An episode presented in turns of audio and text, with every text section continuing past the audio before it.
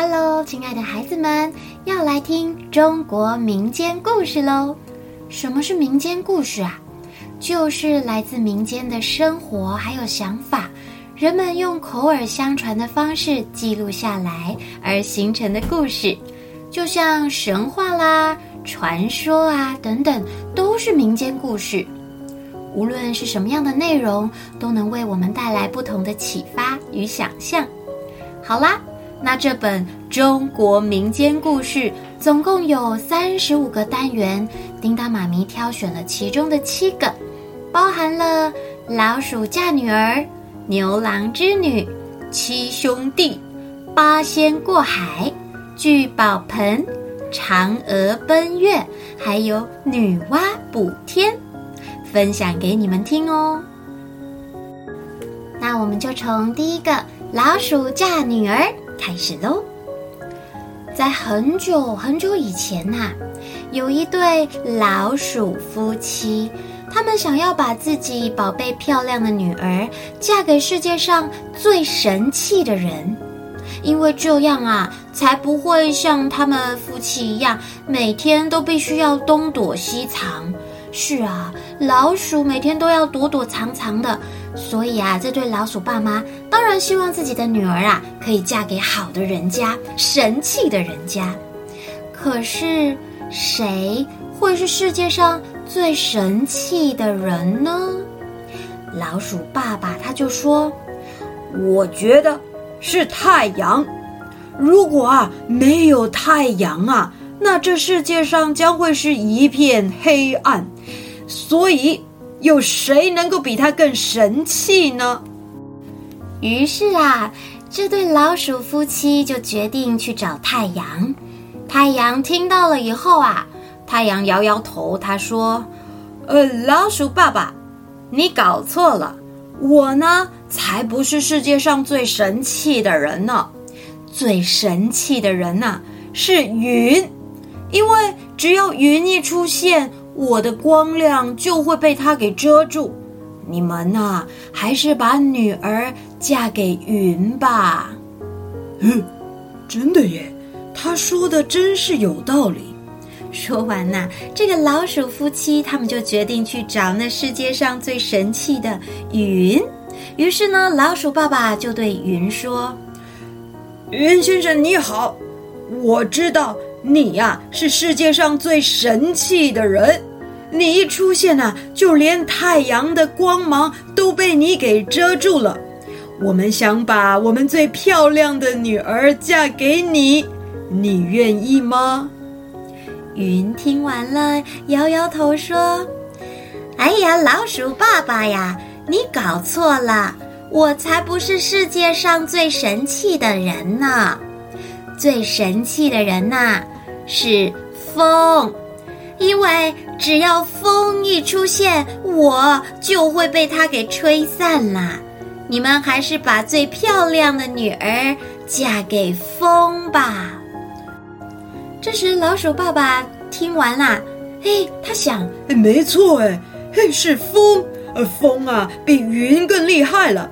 说完呐，老鼠夫妻就去找风，跟他说明了来意。这时啊，风。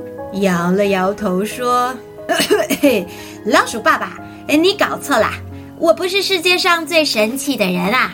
我跟你说，最神气的是墙，只要墙一出现，就算我的风再大，还是会被墙挡住。你们呐，要把宝贝女儿嫁给墙。”老鼠爸爸听完了，心想。哦，原来墙还比风来的厉害神气。好，我这就去找他。说完，老鼠夫妻就去找墙。可是墙听完了老鼠爸爸的要求以后，他摇了摇头说：“啊，老鼠爸爸，你搞错了，我才不是世界上最神气的人呐！最神气的人。”应该是你们老鼠，因为只要老鼠一出现，我就会被你们挖的千疮百孔，到处都是洞，在这个世界上啊，我最怕的就是你们老鼠。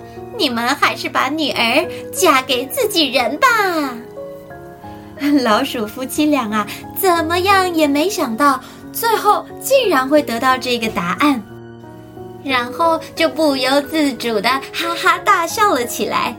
老鼠爸爸就对老鼠妈妈骄傲地说：“原来老鼠才是世界上最神气的人呢。”老鼠妈妈对老鼠爸爸说：“那我们快点回家去，把我们的女儿嫁给隔壁的小老鼠吧。”第二天，他们就把女儿打扮得漂漂亮亮的，然后送到隔壁家的小老鼠家去了。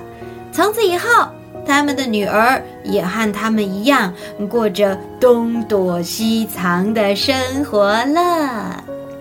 好啦，第一个故事说完了，接下来我们要再来听第二个小故事喽。牛郎与织女，在这个天上有一个天帝，他有六个女儿，都非常的漂亮。不过，其中有一个最美丽的，就是小女儿。织女了，而在人世间呐、有一个放牛的牧童，他呀非常的认真，也非常照顾着他的牛。他的名字叫做牛郎。有一天，牛郎的嫂嫂对他的哥哥说：“哎，现在牛郎都长大了，工作做得不多，可是他吃的饭却不少哎。”还是我看你还是跟他分家吧。不过，我告诉你啊，房子和土地不能给他，顶多啊，他雇的那头牛让他牵走。反正那头牛也老了。哦，这个嫂嫂的心肠啊不太好，但是真的没办法，为了家里呀要多养一个人，多负担。所以啊，这哥哥还是决定而让牛郎牵着牛离开了他们的家，让他自己去过生活去。就这样，由于呃没有房子住，所以呢，老牛就带着牛郎啊去一个石洞里面住了下来。那里没有土地可以耕种，于是老牛。就帮着牛郎一起开垦这个荒地，他们用了短短两年的时间，牛郎很认真，哎，变得不愁吃穿，日子过得还蛮不错的。直到有一天，他带的这头牛啊，他竟然开口说话了。这头牛说：“织女，心灵手巧，心地善良。”她是天帝的女儿，明天她会去银河北面的一个水塘中洗澡。牛郎，你记住啊，你偷偷的将她的衣服拿走，记得她是穿红色的仙衣。牛郎啊，非常的惊讶，他的这头牛竟然会说话。不过他也听了这头牛的话。隔天呢，牛郎就来到银河北面的那个水塘中。哎，没过多久，那些仙女们呐，真的陆续来了耶。牛郎看准了时机，他偷偷的拿走了红色的仙衣。后来，仙女看到有人来了嘛，她们纷纷穿上衣服，然后就飞回天庭去了。而这时候，织女没有找到自己的衣服，又害羞又着急。就在这时，牛郎啊请求织女做他的新娘妻子，织女呢红着脸答应了。每一天，牛郎都很认真的去种地，那织女呢，她在家织布。他们夫妻非常非常的相爱，日子也过得很幸福。一转眼呐，五年的时间过去了。织女还生下了一个男孩，一个女孩，都非常非常的可爱。可是，幸福的日子不久，又过了几天，没想到灾难竟然降临了。有一群天兵天将闯到了织女的面前，然后啊，硬是把织女给带回了天庭。当牛郎回到家以后，他没有看见自己的妻子，他只听见两个孩子在哭。于是老牛就告诉他：“天帝派了天兵天将，把织女押回天庭了。牛郎啊，我我年纪已经很大，也快要死去了。等我死后，你把我的皮披到身上。”你就能够上天去了，然后你去救织女。说完，这头牛啊，就真的死去了。于是，牛郎虽然舍不得，但他也是按照老牛所说的话去做，将牛皮披在他身上。果然呐、一瞬间他就可以腾云驾雾飞了起来。于是，他就带着他的儿女去追赶织女，飞到了天上，隔着一条银河。织女看见她的丈夫和两个孩子来了，她伸出手想要和他们打招呼。可是牛郎来到银河边的时候，王母娘娘将头上的一根银簪子拔出来，向银河中间划过去。顿时，银河就变成了一个不可越过的天河。望着银河对岸的牛郎，还有女儿跟儿子，织女哭得好伤心，好难过。而就在这个时候，突然天空中啊，飞来了好几千万只喜鹊，它们搭成了一条鹊桥，让牛郎和织女啊，可以走在这个鹊桥上面相会。王母娘娘看到这儿啊，她也于心不忍，所以啊，她就同意让牛郎和孩子们呢能够留在天上，也准许他们在每年的农历七月七号可以见面。嗯，农历七月七日，天上牵牛星与织女星一年一度相会的日子，就是我们称的。七夕，情人节。听说啊，在每一年的这一天，如果在葡萄架下安安静静的听，就能够听到牛郎和织女在说话的声音哦。好啦，这个小故事《牛郎与织女》说完了。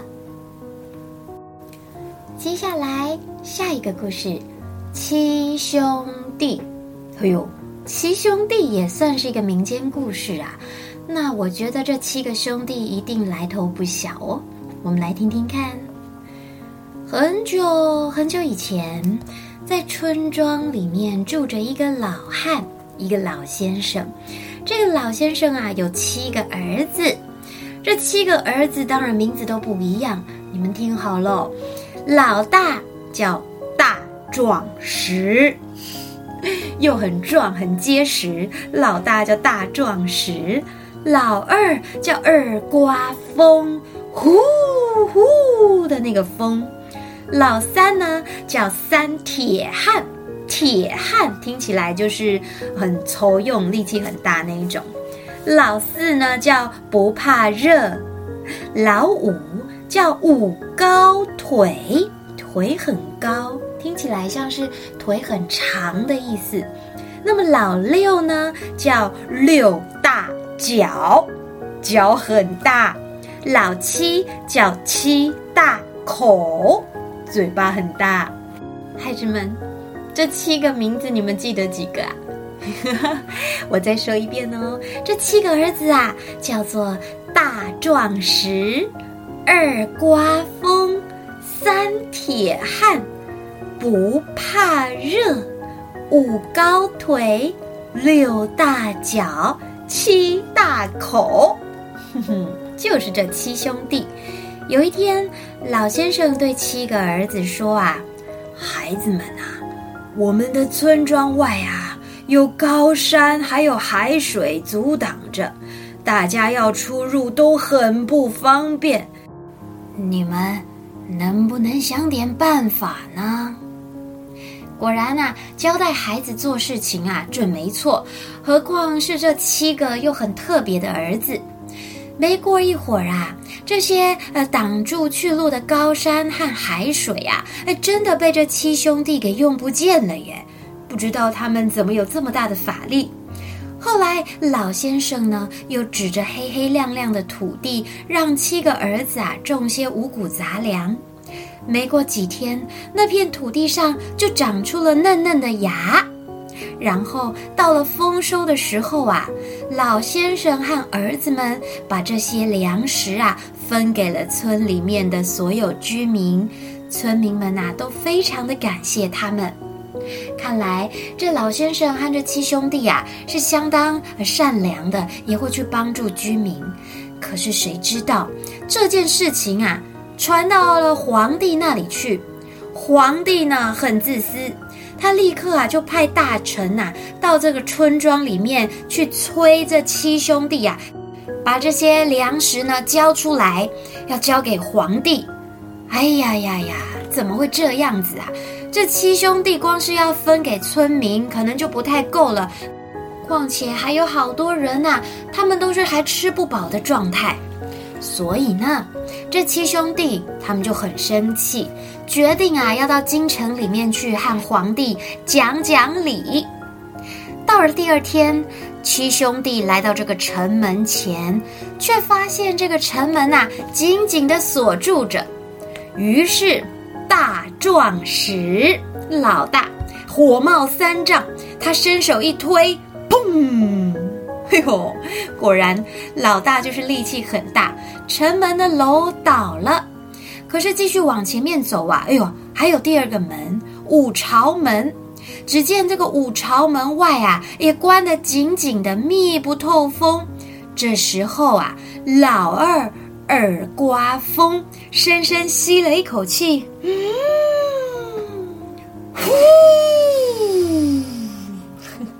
就好像那个大野狼吹倒猪大哥跟猪二哥的门家门一样。这个五朝门呐、啊、也打开来了。接下来七兄弟继续往前走，来到了金銮殿上。老三呢，三铁汉说：“我去跟皇帝讲讲理。”可是啊，这个皇帝早就已经吓得惊慌失措，不知道该怎么办。他连忙说道：“你们，你们只不过是种田的大老粗，凭什么来跟我讲理啊？来人呐啊！”把这个、这个、这些人拖出去，砍头斩首。这时候，三铁汉听了呀，他就朝那个拿着大刀的武将啊，胳膊一挥，哈！你们知道那个武将的大刀怎么样了吗？那个刀子啊，瞬间“砰”的一声断掉了。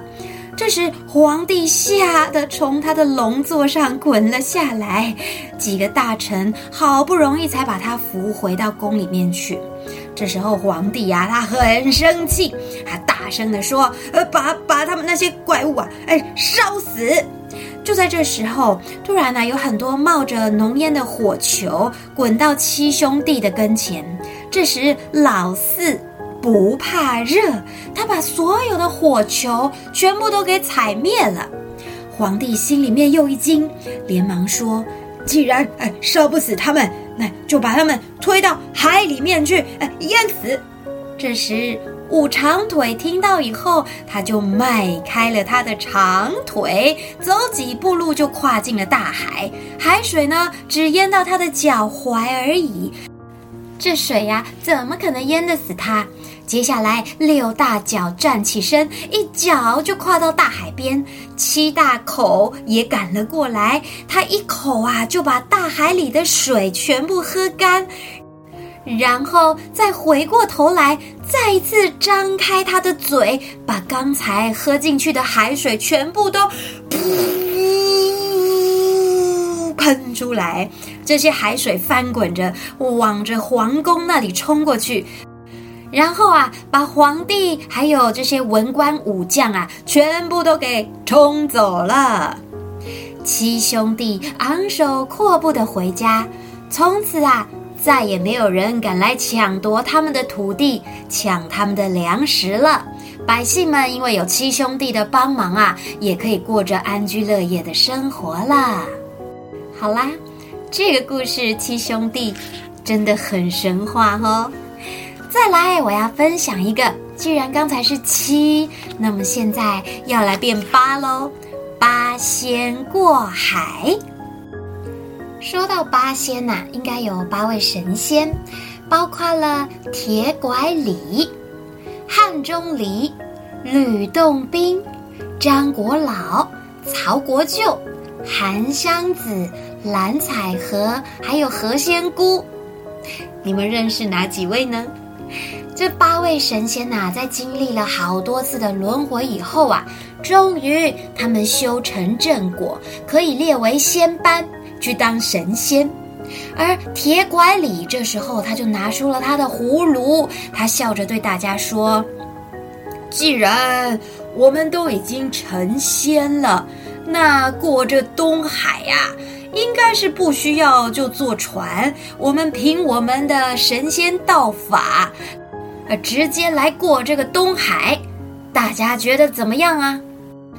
这铁拐李呀，一说完，他就抛出了手中的葫芦，然后咻，一瞬间，他就已经坐上了那个葫芦，往仙岛的方向开去了。接着呢，汉钟离他也拿出了自己的那把芭蕉扇，然后往海里一扔，唰的一下。嘿嘿，那一把扇子啊，立刻就变得像小船一样那么的大，然后载着钟汉离往对岸那里开去。接着呢，吕洞宾他踩上了自己的纯阳飞剑，飞速的直接飞到对岸去。然后何仙姑呢，她将荷花啊轻轻放到水中，立于荷花的中央。然后很快的也随着荷花飘到了对岸。果然，大家都是神仙，法术都很高强哎。接下来呀、张果老他翻了一个身，下了他的驴子，接着他吹了一口气，呼，驴子啊立刻变得像纸片一样。然后他再将这个纸片驴子叠好啊，放进袖子里。正当这个时候，韩湘子呢，直接上前走两步，跟着这个呃张果老说：“果老，我到对面等您啊。”说完，韩湘子就将他手中的那一把箫啊投进水中，然后抬起袖子，轻轻一挥，结果那把箫立刻变得像一块木头一样的粗，乘风破浪就往对岸那里去了。接着啊，一旁的曹国舅也踏上自己的玉板，跟着张国老说：“喂，果老，那我也先走一步了。”看着韩湘子还有曹国舅啊，都呃赶在自己的前面。这时候张果老啊，才把手中的竹筒放入了海水中，一样吹了一口气，放到了那个竹筒，然后坐进去，来到对岸与大家会合。正当这些神仙们呐、在说话的时候，只看到这个蓝采和湿哒哒的来到大家的面前，于是大家就问：“嘿，彩荷，你怎么啦？为什么会这么湿啊？”原来啊，哎，这个蓝采和他是想要展示一下自己的宝贝花篮，于是他就将花篮变得像船一样大，但没有想到啊，花篮变大。花也跟着变大了，就发出一种香气，实在是很浓很浓的味道。这个味道啊，飘进了海底龙宫里面，惹来了一些麻烦。在这个海底龙宫里，有个东海龙王。海龙王有两个儿子，摩羯还有龙毒。这一天呐、他们本来在饮酒作乐着。突然，他们闻到一种奇怪的香味飘进来，龙毒啊就派虾兵蟹将去看看发生什么事。于是虾兵蟹将回来了以后就说：“报告两位太子，海上有一艘大花船经过，香气就是那艘花船上飘来的。”他说的花船呐、可是那个蓝采和变大的那个花篮呢。这时候，呃，龙王的大太子摩羯就说：“什么大花船？哦，这去把那个花船给我拖进来，我倒要看个究竟是什么东西。”过了一会儿啊，虾兵蟹将就跑回龙宫报告说：“报告大太子啊，没想到那个花船已经变得像花篮一般小小的，不过船上的那个少年已经被我们包围住了。”这时，摩羯垂涎不已，口水滴下来说：“哦，如果我没猜错的话，那少年呐、啊，应该是蓝采和。他花篮里的神花异果可是宝物啊！”接着，二太子龙毒大声地说：“那我们还不快去把它抢回来！”说完呐、他们两个兄弟、啊，立刻啊带领着虾兵蟹将要冲出海面，将蓝采和拖入海底，痛打一顿，并且还抢走他的花篮。天哪，他们怎么那么坏啊？众神仙呐、啊，听到蓝采和讲了自己被打伤、花篮被抢的事情啊，都非常的生气。而这时，呃，最冲动的吕洞宾，他不顾神仙们的阻止啊，他立刻冲下海去。没想到。他一下了海以后，他就被抓起来了。这时，铁拐李呀、啊、等人呐、等了老半天，他们都没有看到吕洞宾回来。他们愤怒的呀，要火烧整个东海，并且要这个龙王交出花篮，还要放了吕洞宾。而这时啊，那东海龙王被他的大太子摩羯给挑拨离间，他竟然认为这件事情啊，完全是八仙的错。所以龙王就招来了其他的龙王，共同来对付这七仙。双方呢，各不相让，打得天昏地暗的。东海龙王也损兵折将，而七仙们也都受了伤。可是还好，他们最终啊，有把吕洞宾给救了回来。而这龙王的二太子龙毒，他暗地里还向他的姐夫三官大帝请来支援。在情急之下，何仙姑祭出了观世音菩萨送的荷花，让八仙归为一体，才击败了这个三官大帝。可是，在这场激烈的战争中啊，二太子龙毒受了重伤，大太子摩羯也被打死了。而为了平息四海龙王的怒火，玉皇大帝将八仙打入轮回，直到一百年以后。在观世音菩萨的帮助下，八仙才能重新返回天庭。这就是八仙过海的故事。接下来这个故事啊，嗯，可以好好的让人思考一下。它叫做聚宝盆。在明朝初期，有一年呐、在山东发生了灾荒，大家都过得非常的辛苦。甚至有些人呐、连家都没有。这里有一个年轻人，他叫华良，和他的太太梁花，他们带着两个儿子啊，在街上流浪，居无定所的。终于啊，他们来到了盘村街，这里有一个废弃的财神庙，他们就在这暂时住了下来。而华良呢，他就在街上帮忙潘老爷家做事情。那莲花啊，她也很努力哦，她靠着做面食来赚钱养家。后来，哎，过没多久，莲花又生了一个儿子。现在他们家有三个孩子了，所以夫妻俩啊，更加的埋头苦干，努力工作，做得更辛苦了。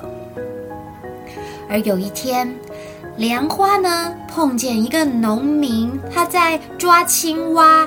莲花觉得那只青蛙看起来好可怜哦，所以啊，他就用面条来跟这个农民啊换青蛙，然后他就偷偷的把这个青蛙啊给放生了，救了青蛙一命。这一天晚上啊，莲花她睡着了，她做了一个梦，她梦见啊有几个呃穿着绿衣服的人向她说：“你的恩德，我们一定会报答的。”然后他就醒了，梁花感觉到很讶异。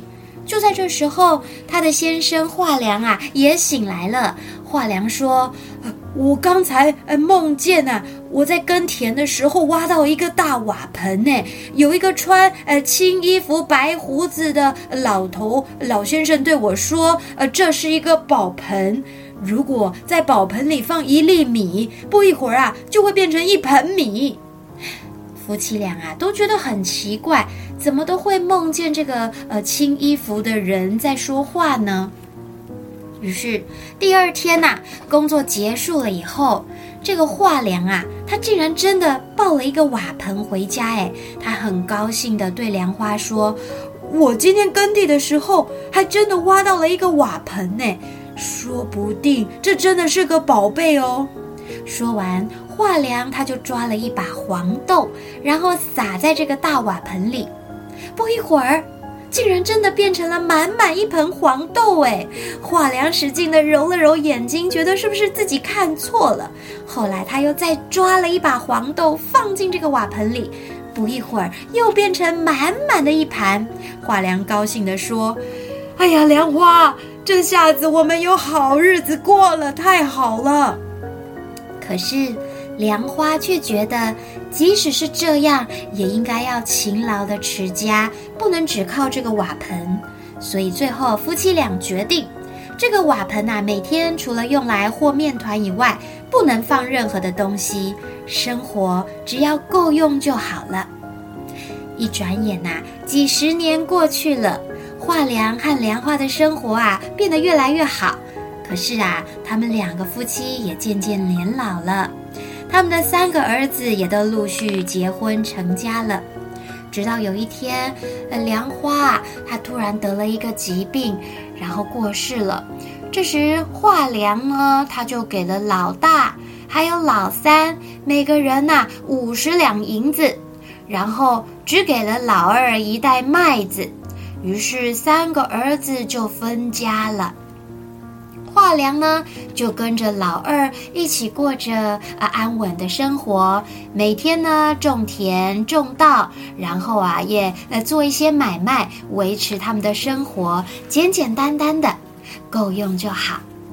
然后过了一段时间，这个老大和老三呐、他们内心觉得不对，明明这个老二他们两夫妻。而爸爸就只留一袋麦子给他，为什么他们还很愿意要去照顾爸爸？很奇怪，孩子们，你们觉得这个老大跟老三心里这种想法是对的吗？我跟你们说，照顾自己的爸爸跟妈妈本来就是应该做的事，天经地义的事，因为爸爸妈妈在我们小的时候也一直在照顾我们呢。不过啊。这个故事里的老大跟老三，他们心里面会觉得一定要有所获得，才要去照顾爸爸。这种想法其实是很不好，也很不孝顺的。这两兄弟呀、啊，就跑去问爸爸：“哎，爸爸，那你就这样子跟老二成天这样生活在一起？我看你也没在工作啊，你们是很有钱是吗？”嘿，你们在说什么傻话呀？啊，我跟你们的弟弟一起，我们的生活简简单单的，够用就好了。而就在这个时候啊，这个老大老三他们就瞥见了，在他们的厨房里面呀，有一个大瓦盆。他就问：“这个盆子我从小看到大，它的作用是什么啊？”那只是一个普通的盆子，我看它一点都不普通。于是。在这个老大跟老三逼问之下，爸爸才说：“这个盆子啊，是以前呐神仙送给我们的法宝，它是聚宝盆，你放东西进去，它就会变成一盆。但是你妈妈跟我啊，从来都不曾使用过。”这时候啊。这个华良的三个儿子才知道，原来爸爸拥有一个聚宝盆。贪心的老大还有老三呐、为了这个聚宝盆吵了起来。我要它，不，这是我们家要的，我们比较缺钱，我们才需要。吵来吵去的，经过了一番争论以后啊，老三他勉强同意，先由这个老大哥哥啊用这个聚宝盆。然后以后每家呀都要轮流用一天，可是其实对老二来说啊，他并不需要这些多余的东西，他已经觉得很富足了。但老大跟老三不这么觉得，于是老大夫妻俩啊，就赶快的把这个聚宝盆给包回家了。然后啊，这个老大想，我才不像爸爸那么呆，只会放黄豆呢，我啊要放银子。于是他就取了一个银子放进盆子中，哎，不一会儿啊，真的变成了一大盆的银子哎。然后他还是继续的把这些银子抱了出来，又继续放了银子进去。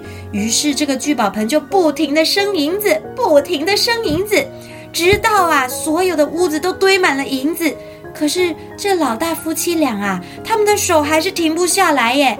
太贪心了！就在这时，突然“轰”的一声，老大家的墙壁啊，被这些银子给挤坏了，屋顶塌了下来，老大夫妻俩也被埋在这个银子堆里面。啊！救命啊！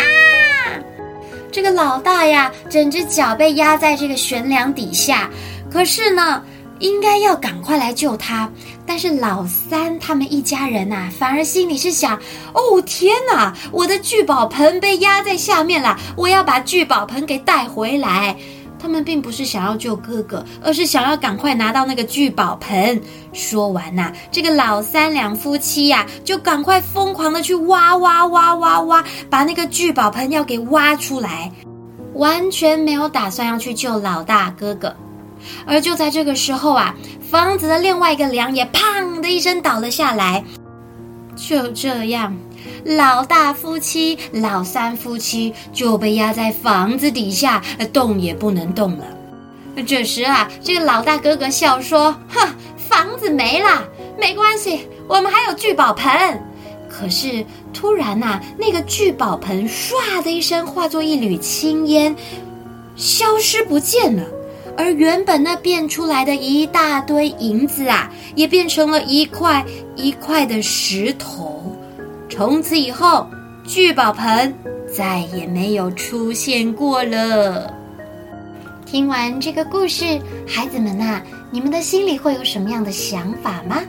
可以分享出来给你的爸爸妈妈听哦。再来下一个故事：嫦娥奔月。你们应该不陌生，这个故事呢，我们就从一个小山村庄里面开始说起。呃，在一个小山村里呀，住着一个善良美丽的姑娘，她的名字叫做嫦娥。她和小山村的后羿呀谈恋爱了。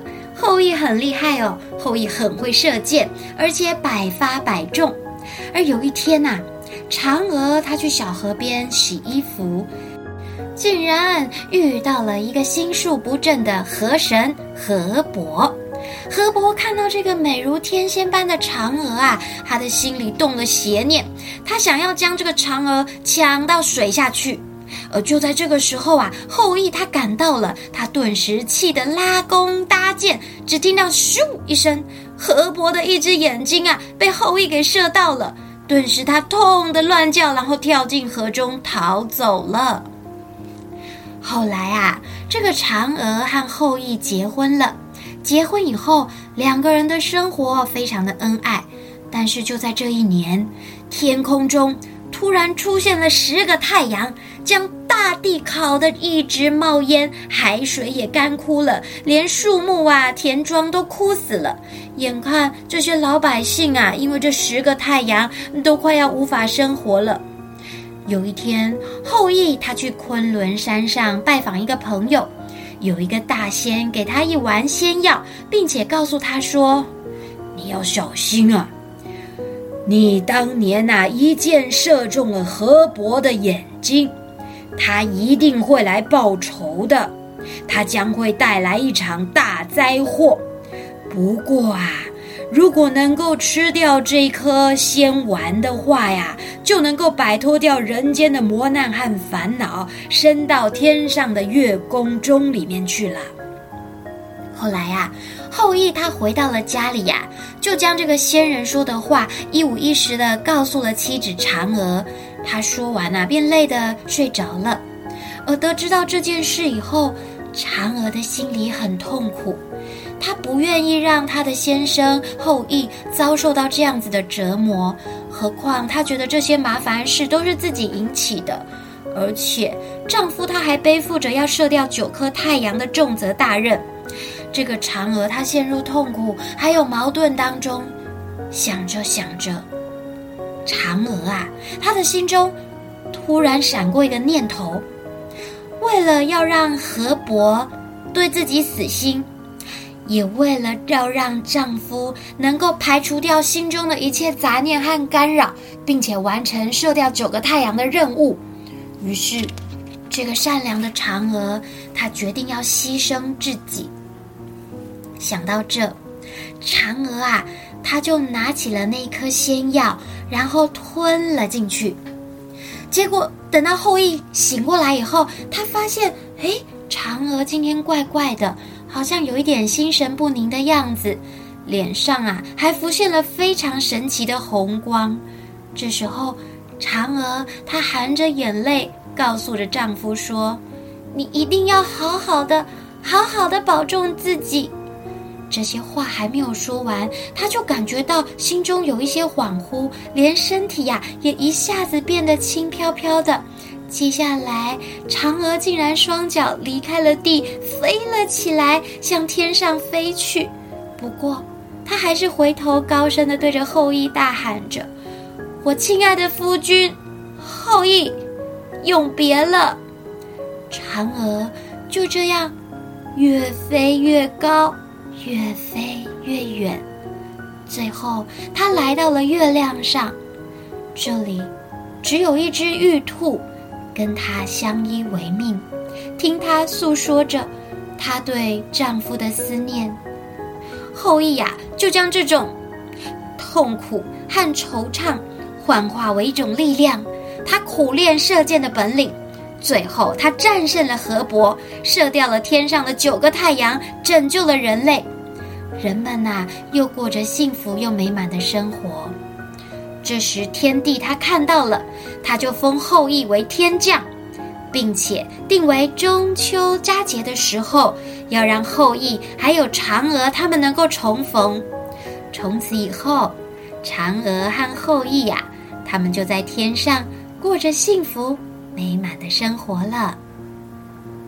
好啦，孩子们，我们来到最后一个第七个故事喽。这个故事叫做《女娲补天》。传说啊，女娲她创造了人类还有生物，可是过没有多久啊，人类啊，他就迎来了一场灾难。因为水神共工还有火神祝融，他们的个性不合，打起了一场仗，从天上打到地上。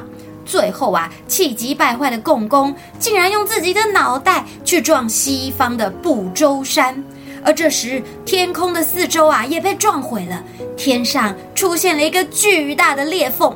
燃烧着熊熊的大火从那个裂缝中喷发出来，将人们的房屋啊，还有农作物啊，都给烧着了，烧个精光。而这时啊，汹涌的洪水也开始不停地奔流，将大地给淹没。人们之前的生活的地方变成了一望无际的大海，人类陷入了可怕的灾难当中。而这时，女娲，她看到自己所创造的孩子们，人类啊，竟然在这么水深火热的生活当中，她自己的心觉得好痛苦哦，所以决定，无论多么的艰难，都要将这个天空啊给补起来。于是，女娲啊就来到黄河这一边，她挑选了许多的石块，有红色、黄色。蓝色、白色和黑色五种颜色的石块，然后他架好了一个火炉，把这个五色的石头放到炉子中间进行融化，接着又用这些融化的液体将天空上的那个大洞给补起来。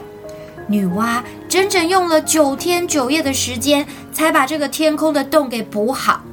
然后五色的云霞出现在天边，大地也放晴了。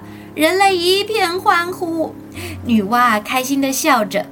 这就是我们看到在雨过天晴的时候会出现的彩霞，就是当年女娲用五彩石炼就而成的哦。虽然天空的洞补好了，可是女娲她还是不放心，于是她又跑到了东海，然后呢，从东海这里呀、抓来一只万年巨龟，并且将它的四只脚啊变成一个擎天柱。然后竖立在大地的四个角，支撑住天和地。就这样，女娲才真正的放下心来。经过女娲的一番辛劳之后啊，天地之间的这场灾祸终于平息了，人们终于摆脱掉灾难，过着安居乐业的幸福生活。